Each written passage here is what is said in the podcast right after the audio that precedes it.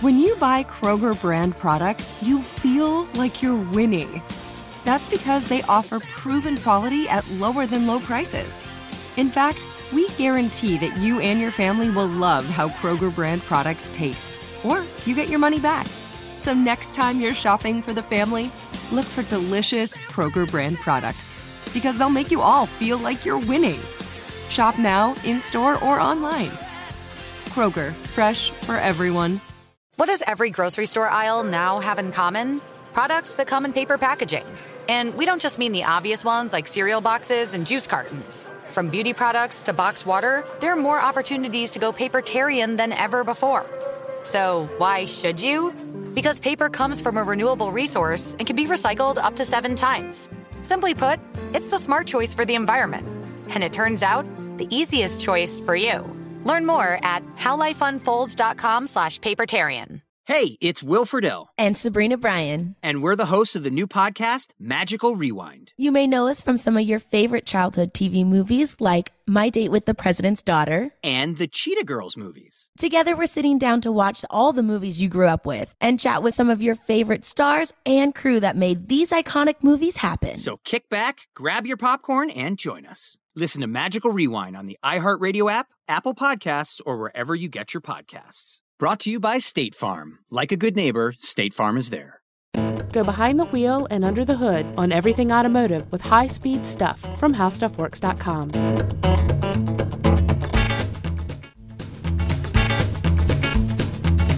Hi, everyone. Welcome back to the High Speed Stuff Podcast. I'm Scott Benjamin, uh, the auto- automotive editor here at HowStuffWorks.com. And my name is Ben Bowlin. I uh, hang out with Scott and I write some videos for the same website.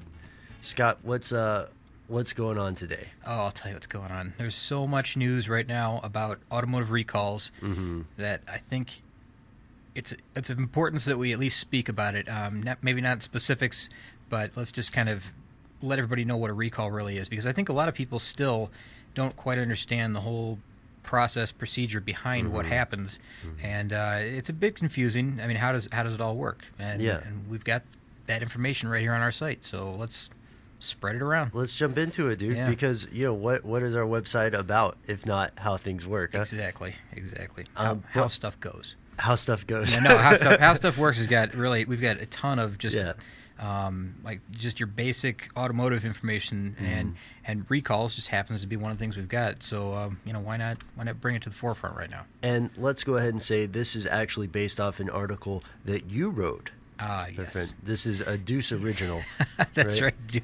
Uh, yeah, that's right. they make original. you they make you put Scott Benjamin in the byline though. They, don't do, let- but I, I tried to slip the deuce through there, but uh, it didn't work. Ah, didn't work. No, they catch it every time. They catch it every single time. We always do time. that. So, uh, all right, yeah, let's start there. For the first thing, what exactly is an automotive recall? Well, simply, I guess, in the most simple of terms, uh, it's when the manufacturer decides that there's something that could pose a risk to the the, uh, the car buying public. We're talking about automotive recalls, so let's just stick with cars here because there's all types of recalls. There's food recalls and uh, product recalls, that, you know, batteries, etc. But if a if a manufacturer decides that the product can somehow pose a risk or, or threat of risk, or some, somehow property damage maybe would happen, um, they decide that they're going to bring every vehicle that they've produced that, that falls within those parameters that they've just deemed to be um, of, of danger, bring it back in and repair it at no cost to the consumer.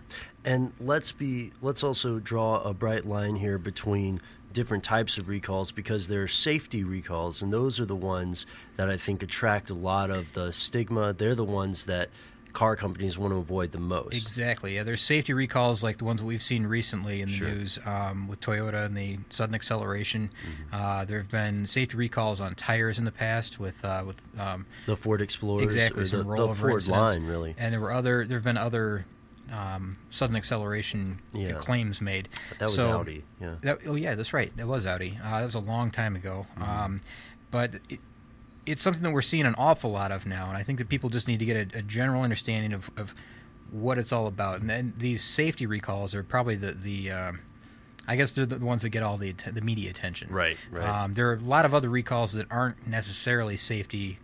Uh, Safety driven, and the ones that aren't safety driven, and I'm, I'm not sure about all of these, Ben, but um, there's a lot of these are different. This is totally different. So understand that one before I say it. But there are uh, technical service bulletins, and technical service bulletins go to the service personnel. That you know, if you have a vehicle that comes in with, um, you know, between this certain year, this this Yeah. maybe look for this VIN number.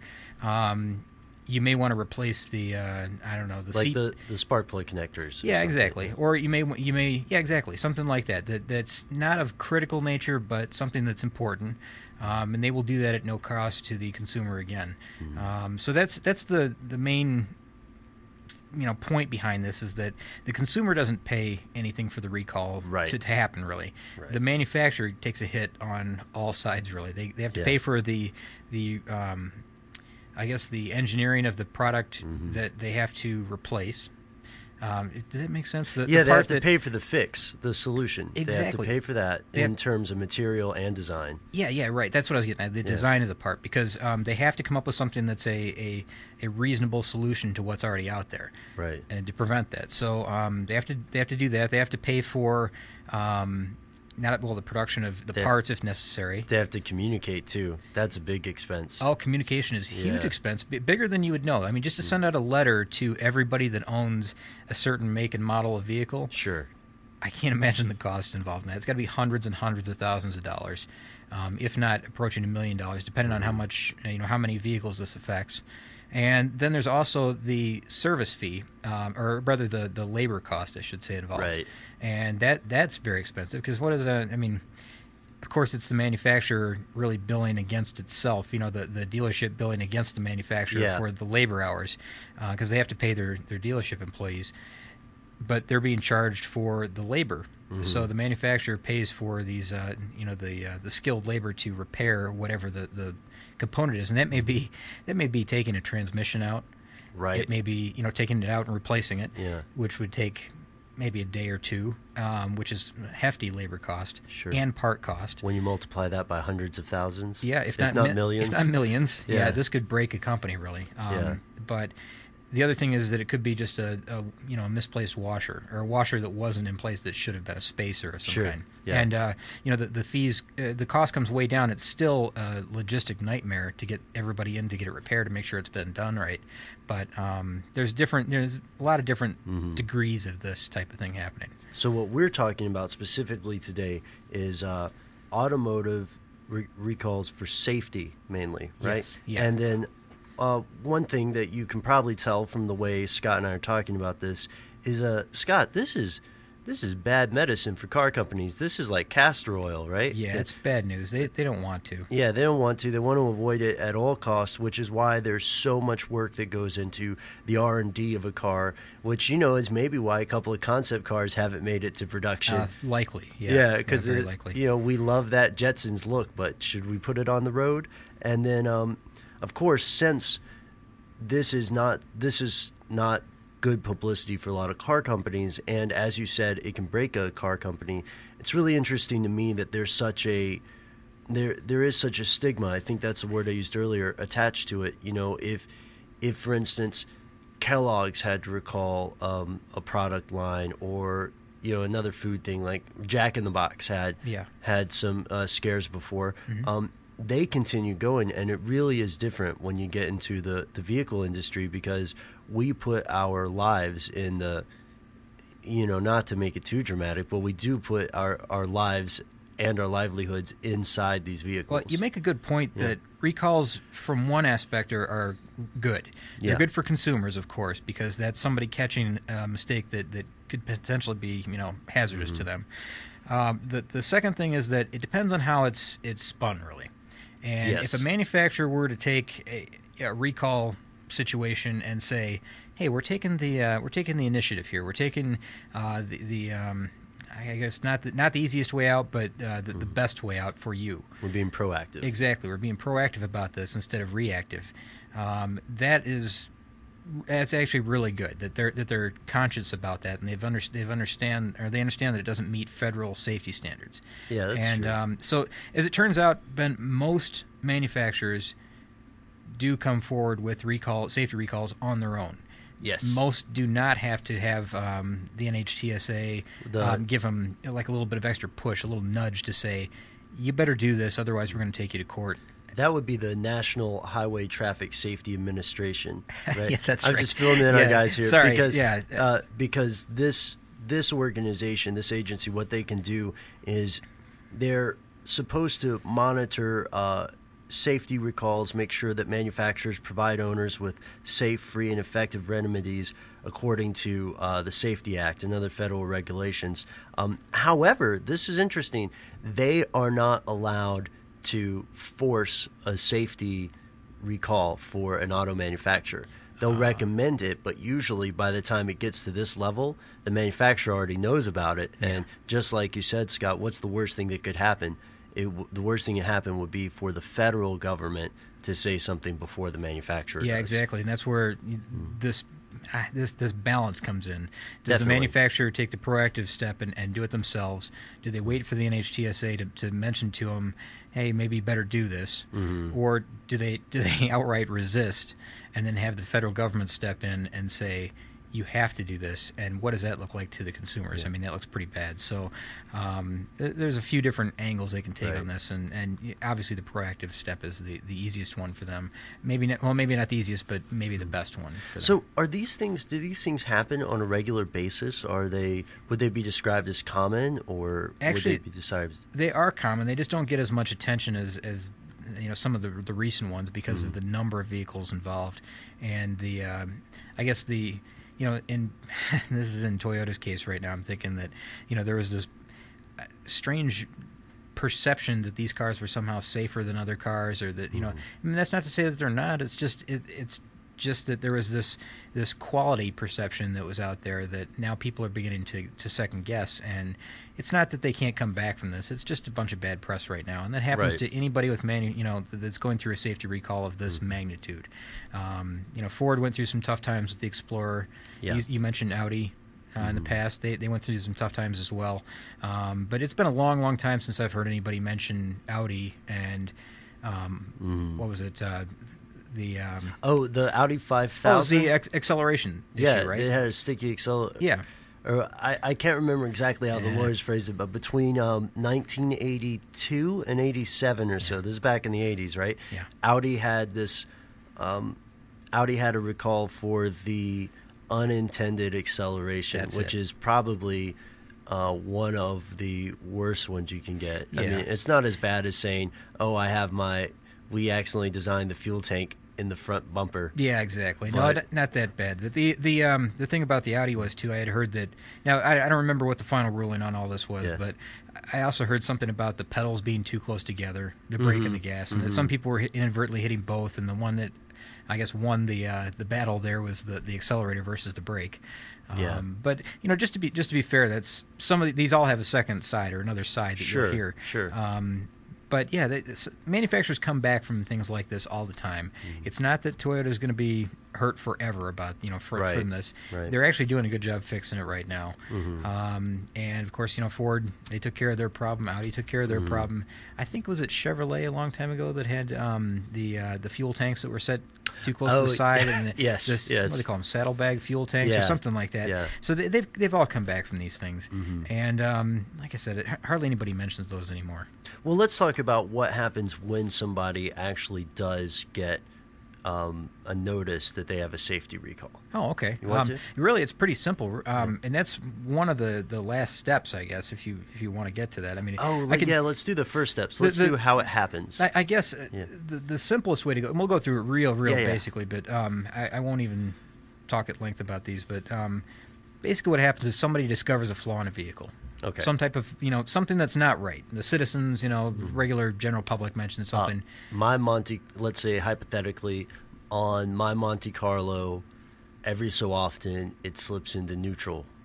okay, that would be a big deal. That's a huge deal. That That's- would be, So. I, of course, so I complain So about it, right? Theoretically, you would complain about that. Yeah, if it's a theoretical problem, right? Let's yeah, it's theoretical. Sure. and let's assume that I also theoretically survive. Okay, got it. And uh, well, what you do then, Ben, is you could contact the NHTSA, Okay. and there are three ways that you can contact the NHTSA. They are in our article, so I'm not going to list those out uh, ad nauseum here. You'll have to read. I- exactly. There's there's basically three ways. You can call. There are a couple of one eight hundred numbers. Mm-hmm. You can report the the problem online, you know, via email. Let me guess the last one. Okay. Pumpkin on the doorstep. yeah, Like- flaming bag on the doorstep. yeah, and like a picture of them asleep. Yeah, exactly. No, no, nothing like that. Nothing, No threats. Okay, no uh, But you can send a letter, you know, through the Mm-hmm. regular regular mail service. Um, and if enough people report the same issue, um, then you, you may be contacted by an investigator from uh, an office called ODI, which is the Office of Defects Investigation. So an investigator may contact you and you know kind of find out what's up. Um, if if they after they talk to you, they decide to go into a full scale investigation, they'll do that. And there's actually four parts of the investigation, which are again in the article. You don't need to hear them here. So after that, uh, you know, four-part investigation that happens, um, then the NHTSA kind of makes a ruling, and they decide what they're going to do. If they're going to recommend a recall, or if they're going to uh, if they're going to uh, pursue it any further. Maybe it, maybe it doesn't warrant that. So um, that's basically what happens. And that's the process leading up to where it finally impacts the customer because we we're not quite um, we're not going to go into the detail of how they gauge the threshold, right? That's right. Uh, but the letter that you will get if you have also owned a Monte Carlo that occasionally just slips into neutral and you're wondering what's going on. Yeah. And maybe you haven't written anybody about it, but you start to hear some things on the news and then one day, Scott, well, let's assume you also drive this theoretical Monte Carlo, you receive a notification letter and it's required by the NHTSA to tell you the following things. Describe the defect, um, and they also called a non-compliance, which is interesting. Um, and then describe the risk or the hazards posed by this uh, defect, and then a brief description of the solution, the free remedy, including when it'll be available, how long will it take, and then uh, a description of what you can do if you are unable to have the vehicle fixed within a reasonable time. Okay, so you it's the next step is then up to you to contact the dealership or whoever they Right. deem uh, the one to contact to set up an appointment to have this taken care of, right? Yeah, that's another reason why uh, recalls are bad press because ultimately, um, at the very safest, they're still pretty inconvenient for the customer. Yeah, that's true. Now I've heard that uh, dealerships often in, in this type of situation will stay open, in some cases, 24 hours, uh, round the clock, working to get these recalls you know, Yeah, taken care that's of. true. And also, they will do things like um, this isn't in every case, but sometimes, depending on the issue, they will send out mobile service units with technicians right to your doorstep. Mm-hmm. Um, and that's in a case where maybe somebody lives too far from a dealership to to easily make it in, or Mm-hmm. safely make it in. Maybe in some cases, I know that. Um, Oh, you know the Ford GT, the uh, the sports car that Ford made. Yeah. Uh, up until about two, what was it? About 2005, around around there. Yeah, we're getting They old. made um, they made uh, this well an awesome sports car. It looked like the Ford GT40s from the 60s. Yeah. Um, they had something wrong, uh, an issue with the steering, um, and they actually told owners. Now these are hundred and forty thousand dollar cars, hundred fifty thousand that you know sometimes sold for as much as two hundred thousand yeah. they're telling you not to drive them, which is not a big deal because a lot of these owners have more than one vehicle. But you know, you've got a two hundred thousand dollar paperweight in your driveway at this point, waiting for Right. a part to come in. But the nice thing that they did, uh, they they came to your house and they would pick it up on a on a in a covered transport. Um, and transport it for the repair work to be done and have it returned to you.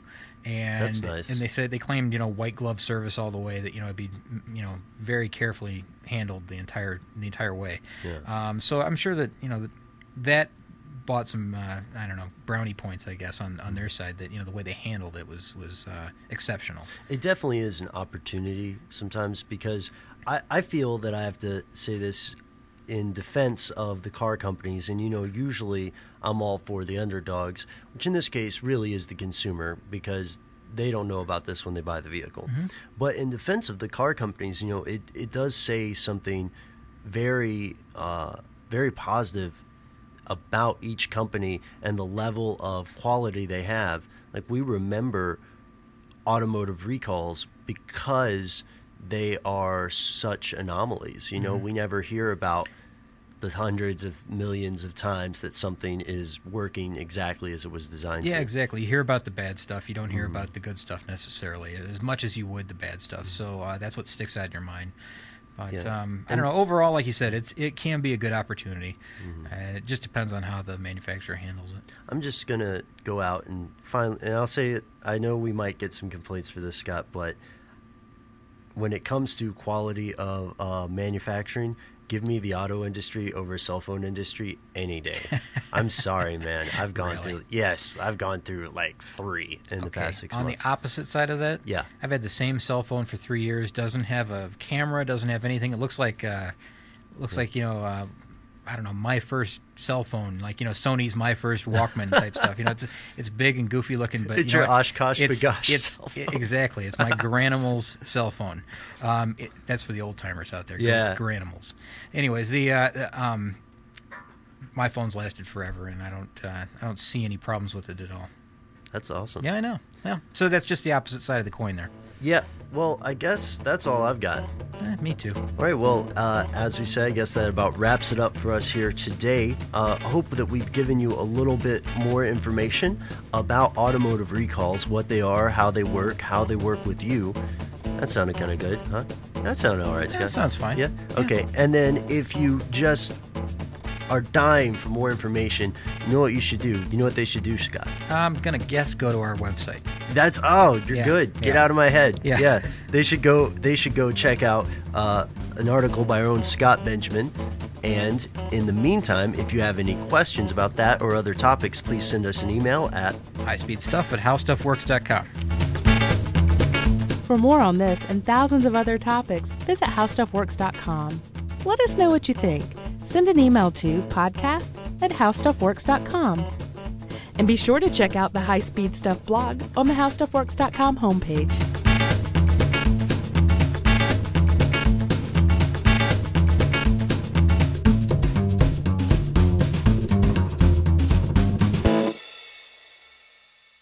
This episode brought to you by 20th Century Studios' Kingdom of the Planet of the Apes. Director Wes Ball breathes new life into the epic franchise. As a ruthless king attempts to build his empire at the expense of the remaining human race, a young ape begins a journey to fight for a future for apes and humans alike. Kingdom of the Planet of the Apes. Enter the kingdom in IMAX this Friday and theaters everywhere. Get tickets now. Viking, committed to exploring the world in comfort. Journey through the heart of Europe on an elegant Viking longship with thoughtful service, cultural enrichment, and all inclusive fares. Discover more at Viking.com. You know, it can be hard to see the challenges that people we work with every day are going through. Invisible struggles like stress and burnout, caregiving for a loved one, or being misunderstood. But insight, awareness, and empathy will help us better see the issues they're dealing with. And that can make us and our companies healthier too. I'm Holly Robinson Peete. Join us on The Visibility Gap, a new podcast presented by Cigna Healthcare. Download it wherever you get your podcasts.